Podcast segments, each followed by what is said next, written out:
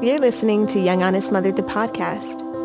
Here, we'll chat about all things marriage, motherhood, and modern home economics in all honesty. I'm your host, Maurice Young.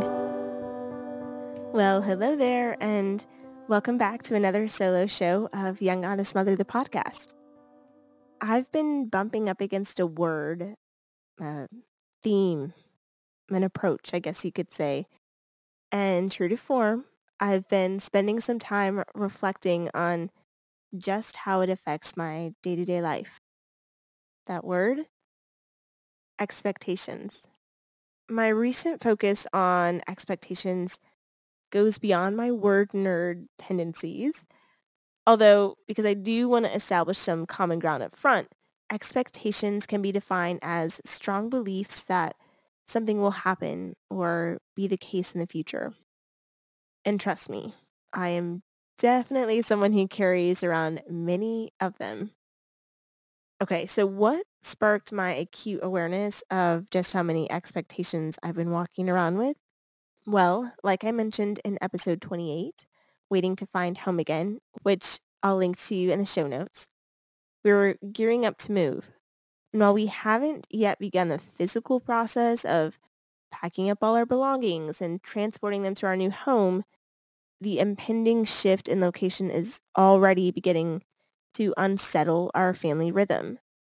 Most notably, after about six months in a two days a week Montessori program, Milo is back to spending every day with me while we focus on making the transition to a new city. And it's this change in our schedule that has really helped to unearth many of the latent expectations that I've had and how I tend to react when they don't come to pass. But before we explore all that's going on there, I do think that it's important to rewind just a little bit and share more about where it is that I'm coming from. So I grew up the oldest of four children in a household where everything was expected to be in its place and everyone was expected to be on their best behavior. Nowadays, you know, on my best days, I can see how this atmosphere is directly related to my keen attention to detail and many other traits that have honestly served me well over the years. But on those other days, I can't help but notice that my perfectionism was really just a vestige of sustained, really high expectations. For example, in school, I became obsessed with being the best student I could be.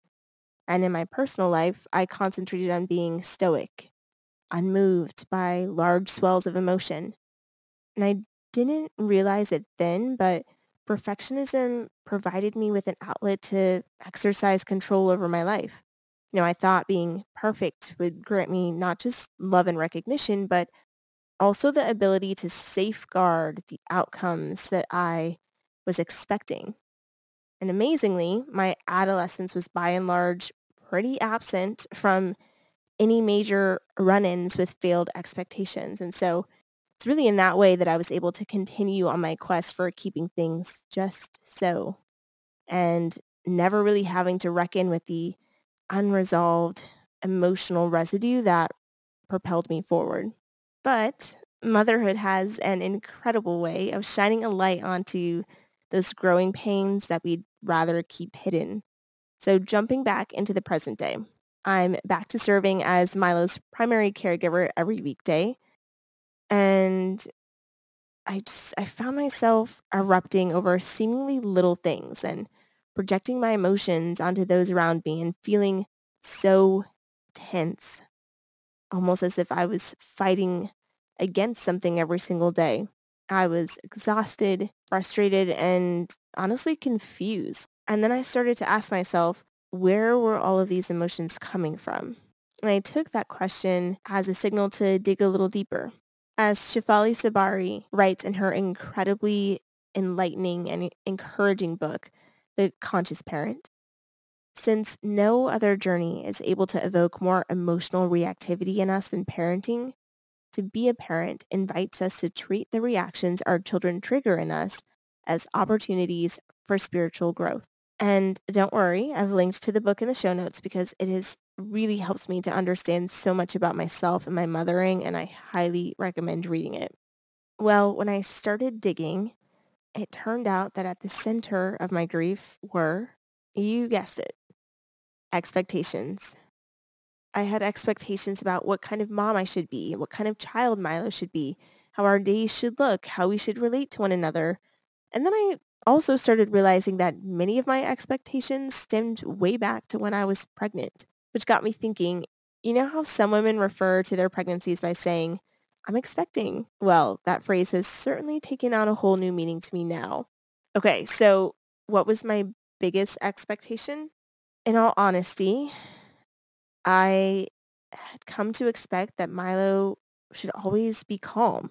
But if you've spent any measurable amount of time around toddlers, you know that, um, how do I say it? They surrender to the fullness of their feelings. In other words, they tend to be pretty emotionally volatile. And Milo's emotional outbursts were triggering emotional outbursts of my own. And then I realized that I was reacting out of a place of not being able to control how he was reacting. So I'll link to my blog post, Reparenting My Inner Two-Year-Old, so that you can read more about how mothering is definitely holding up a mirror to my often overlooked internal states. So after I took the time to sit in the awareness of these expectations, I began to see how carrying them around was standing in the way of me accepting reality. It was actually my resistance to accepting what is that was evoking much of the tension and the frustration that I was experiencing. Challenging myself to be awake to what's right in front of me versus what I expected to be right in front of me has truly been such a relief. I am sifting through the expectations that have been revealed to me, and I'm taking the time to consciously choose which ones to carry forward and which ones to relinquish. And surprisingly, the tension, the stress, the frustration, they're all melting away. So now I want to hear from you. What unhelpful expectations are you carrying around that you could set down? And that's it for this episode of Young Honest Mother, the podcast, which means it's time for you to join the conversation. Share your thoughts on social media and tag me at Young Honest Mother. And then pass this episode along to friends and family who need to know that they're not alone on this journey either. Until next time, I'm your host, Maurice Young.